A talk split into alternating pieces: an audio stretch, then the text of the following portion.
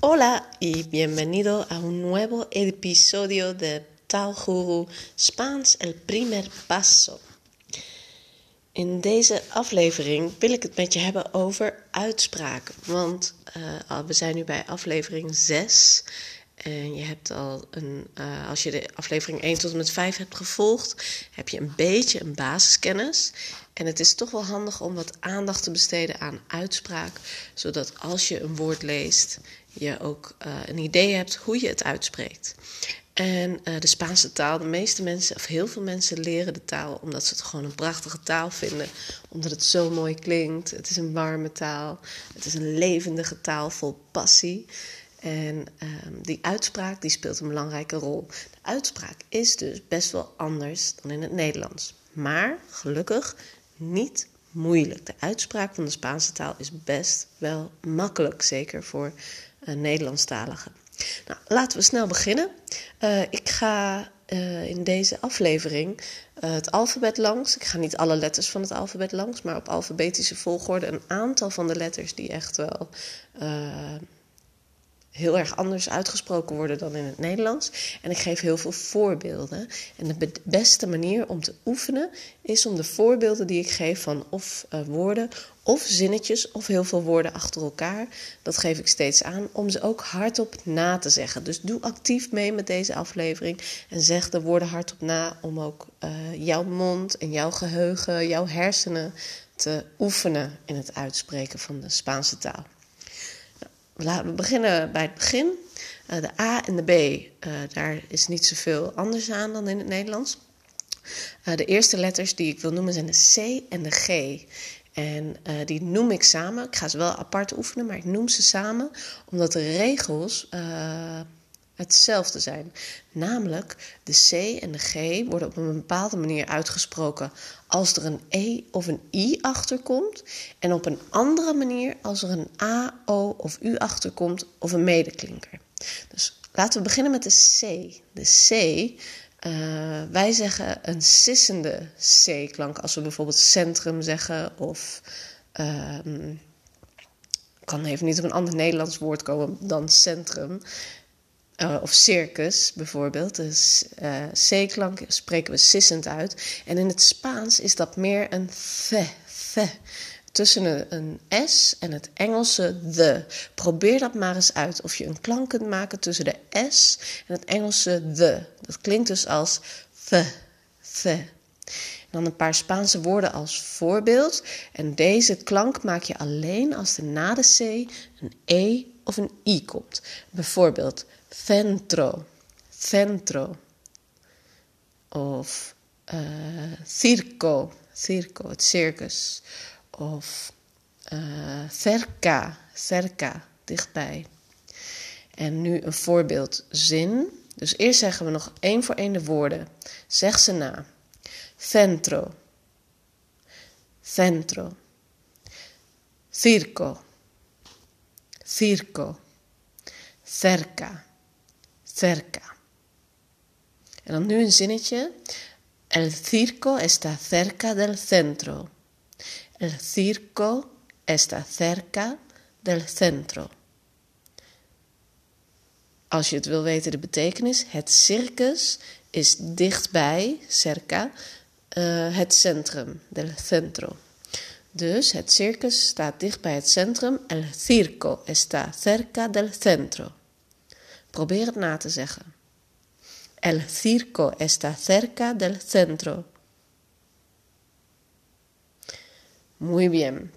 Dat is dus de C-klank als er een E of I achterkomt. En nu heb je hem in circo en cerca al gehoord. Daar zitten ook C's in met een O of een A erachter. Hetzelfde is met een U, dan spreek je hem uit als K. Die is dus makkelijker. Uh, voorbeeldwoorden zijn uh, de vraagwoorden como. Como estás? Of ¿Cómo te llamas? Zeg maar na. ¿Cómo? Gewoon uitspreken als K. Een ander vraagwoord is cuando. Cuando. Wanneer. Cuando. Of cuánto. Hoeveel. Cuánto. Niet door de war halen. Cuando met een D is wanneer. En cuánto met T is hoeveel. Zeg ze allemaal een keer naar. Como Cuando, cuánto. En dan uh, een woord met C-A, casa. La casa. Zeg maar na, la casa. Het huis. La casa. Uh, en dan uh, nog het woordje comer, eten. Comer. En dan gaan we naar een voorbeeldzin. Cuando comes en casa? Wanneer eet je thuis? Cuando comes en casa? Cuando comes en casa? Zeg maar na. Cuando comes en casa? En de C spreek je ook uit als K als er een L achteraan komt. Bijvoorbeeld la clase. Of uh, ja, het enige woord waar ik even op kan komen is clase. La clase, la clase de español. De Spaanse les, la clase. En dan gaan we naar de G. De G uh, heeft ook met de E en de I een andere uitspraak dan met andere letters. Dus met de E of I erachteraan zeg je uh, G, net zoals in het Nederlands. De G van groot. Uh, en met de andere letters is, wordt het een G-klank. En dan zeg ik altijd maar de G van great. Dus G van groot of G van great in het Engels. Voorbeelden met GE of GI zijn gente, mensen, gente of um, Gibraltar, de stad in het zuiden van Spanje, Gibraltar. Een voorbeeld, uh, en Gibraltar hay mucha gente. In Gibraltar zijn veel mensen. En Gibraltar hay mucha gente. In Gibraltar hay mucha gente. Dan uh, de G met een A, O of U erachter. Dan wordt het dus de G-klank of uh, met een klinker erachter. Uh, voorbeelden zijn gorro, gorro, een muts, gorro. Of guantes, guantes, handschoenen. En garage, garage, de garage. Grande, grande is een voorbeeld met een medeklinker. Grande.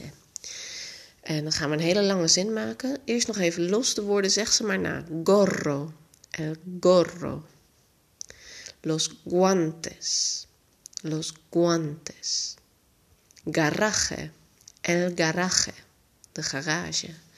Grande, grande, groot. En uh, dan gaan we daar een zin van maken. En el garage grande llevo gorro y guantes.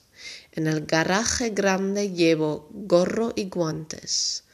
Dat betekent in de grote garage draag ik een muts en handschoenen. En el, zeg het maar na, En el garaje grande llevo gorro y guantes. En el garaje grande llevo gorro y guantes. Muy bien. En dan gaan we meteen verder. Een mooi overstapje van de el garage naar de J. Want die laatste G-klank in uh, garage is met een J. De J spreek je altijd uit als G. En de J, uh, als je hem opnoemt in het alfabet, als je je naam moet spellen en er zit een J in, dan noem je hem Gota. Gota. En garage is een voorbeeld. En woorden die met een J beginnen, uh, of een paar namen, zijn Juan en José. Juan en José. En uh, jubilado jubilado is met pensioen, jubilado. Uh, en dan zou je kunnen zeggen: Juan y José están jubilados. Juan y José están jubilados. Juan en José zijn met pensioen. Zeg nog maar één keer na. Juan y José están jubilados. En Jiménez zou je ook nog kunnen zeggen. Jiménez, een Spaanse plaats. Dus ze zijn met pensioen in Jiménez. Goed, dan hebben we de uh, C, G en J gehad. Uh, A, B, C, D, F, G, H, J, K, L, M, N, N. En dan komen we dus bij de NJ. Uh, naast de gewone N is er in het Spaans ook de NJ. Dat is de N met het uh, golfje erop. En die kennen jullie natuurlijk uit het woord España of Español. En andere woorden zijn mañana Mañana, morgen of de morgen. Mañana. Dus is zowel de dag na vandaag, morgen, als de ochtend, morgen. La mañana. Of uh, mañana voy a España. Morgen ga ik naar Spanje. Mañana voy a España. Dus de N, de N met het golfje spreek je uit als N en J. N, El baño, el baño, een uh, bad. Oké, na de N komen we bij uh, de Q en de U. Q en de U wil ik wel iets over zeggen, want wij zeggen in het Nederlands echt Q en U. En als er een U in een woord zit, zeggen we of E of U. En in het Spaans is dat de U. Dus de Q spreek je uit als Q, als je hem als losse letter noemt. En de U als U. Uh, bijvoorbeeld um, mucho, mucho. Of muy, muy. Mucho is veel en muy is heel. Estoy muy bien. Het gaat heel goed. Muy bien. En door die Y wordt het dan meer een, meer een U-klank. Maar eigenlijk die U is altijd de U. Mucho, muy, mucho gusto, me gusta. En er zijn nog veel meer woorden natuurlijk mee te bedenken. Maar de U spreek je uit als U. En de Q, uh, de Q is eigenlijk een beetje apart. Uh, want die spreek je nooit alleen uit. Die heb je eigenlijk altijd in combinatie met Q-U-I of Q-U-E. En een Q-U-I spreek je uit als ki en een Q-U-E als ke. Denk aan het vraagwoord ke, uh, wat. Ke is wat. En uh, ki, uh, dat is nog een vraagwoord, kien. Q-U-I-E-N, dat betekent wie. En je spreekt uit als kien. bijvoorbeeld, wie heeft wat gedaan? Quien ha hecho que. Quien ha hecho que. Dus eigenlijk is die Q een makkelijke letter. Uh, want je spreekt hem gewoon uit als K. Maar als je hem leest, heel veel mensen hebben de neiging, dat merk ik ook in de lessen, om uh, que te zeggen. Of qui, que of qui. Omdat we dat in het Nederlands zouden doen. Maar in het Spaans zeg je que en qui. Dus uh, que en qui. En vandaar gaan we over naar de ube. De ube, de v. En dan zul je denken, huh, ube, v, ja, Klopt, het is heel anders. Uh, wij zeggen V, in het Spaans heet die ube. En uh, die ube die spreek je uit als een B. Dat is niet echt zo'n harde B zoals in het Nederlands, maar het is tussen de V en de B-klank in. Ube. Denk aan el verano, de zomer. Je schrijft het met V, je schrijft verano, maar je zegt verano. Dus zeg maar na. El verano. En een ander woord is ventana, het raam, la ventana.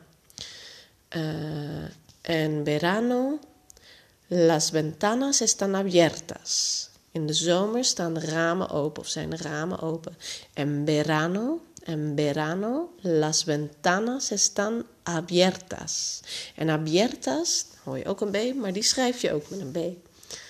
Dus, en verano, las ventanas están abiertas.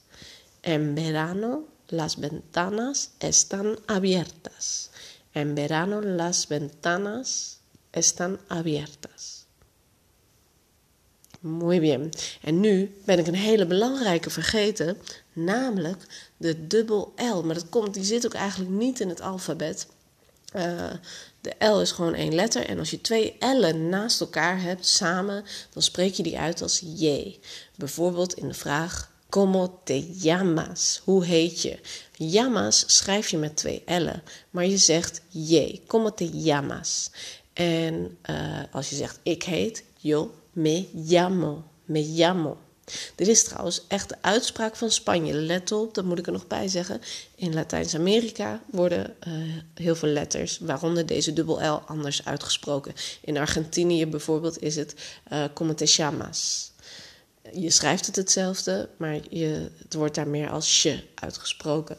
En in Spanje is het como te llamas. Me llamo Lloret Mar, uh, een plaats in Spanje. En dan het regent, llueve, llueve. Uh, en dan de sleutels, las llaves. Las llaves. Allemaal woorden met dubbel L. En dan eh, gaan we weer terug naar die ube, de v waar we waren gebleven. En dan heb je nog uh, ube doble, dat is de w. Uh, die wordt, heeft geen andere uitspraak, die heeft gewoon we. Die komt vrij weinig voor in het Spaans. en dan x, y, z. X, Y, Z. X wordt gewoon uitgesproken zoals in het Nederlands. De Y ook. Denk aan sistema. Uh, wij zeggen systeem, in Spaans sistema, hetzelfde. En de theta, uh, denk aan Zaragoza. Dat is de laatste met een aparte uitspraak. Die lijkt heel veel op de C-klank, the. Uh, misschien een beetje anders, meer richting de S. Tussen de C, S, Z-klank in. Het is, je moet het vaak horen en vaak hardop oefenen en zeggen. Dan komt hij vanzelf. Laten we een paar keer oefenen met die plaatsnaam Zaragoza. Zaragoza. Zaragoza. Begint met een Z en eindigt met ZA, dus Zaragoza. Nou, en daarmee zijn we gekomen al fin del alfabeto en español. Espero que hayas aprendido algo. Uh, ik hoop dat je hiervan iets hebt geleerd en dat je uh, misschien dit vaker luistert en steeds uh, blijft oefenen, herhalen. En als je ook leest, onthoud dan deze regels en kies steeds één letter om daar je aandacht op te richten. Bijvoorbeeld eerst de C, the, de C en dan de G, G en dan de, de U bijvoorbeeld. En probeer daar steeds je aandacht op te richten om zo steeds verder te oefenen. Oké, dit is een langere uh, aflevering geworden dan anders, maar we hebben wel de belangrijkste letters met een andere uitspraak dan in het Nederlands gehad. En ik hoop jullie snel weer te zien in het uh, siguiente episodio, in de volgende aflevering, waarin ik het ga hebben over uh, waarin ik voorbeelden ga geven van vragen die je kunt stellen als beginner. Vragen om een gesprek op gang te brengen. Dus simpele vragen, maar die wel op een leuke manier een gesprek op gang. Espero, espero verte pronto en el próximo episodio. Adiós y hasta la próxima.